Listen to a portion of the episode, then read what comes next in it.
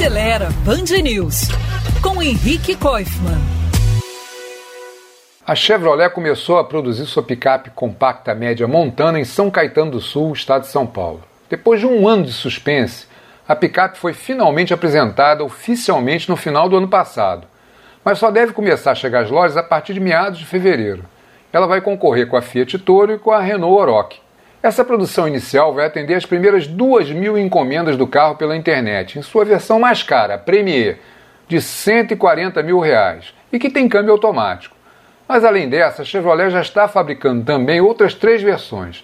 A LTZ, também automática, e as mais simples, LT e LS, essas duas com câmbio manual. E sem preço divulgado ainda. Todas elas vêm com motor flex 1.2 de 3 cilindros turbo que rende até 132 cavalos de potência e 21,4 kg de torque.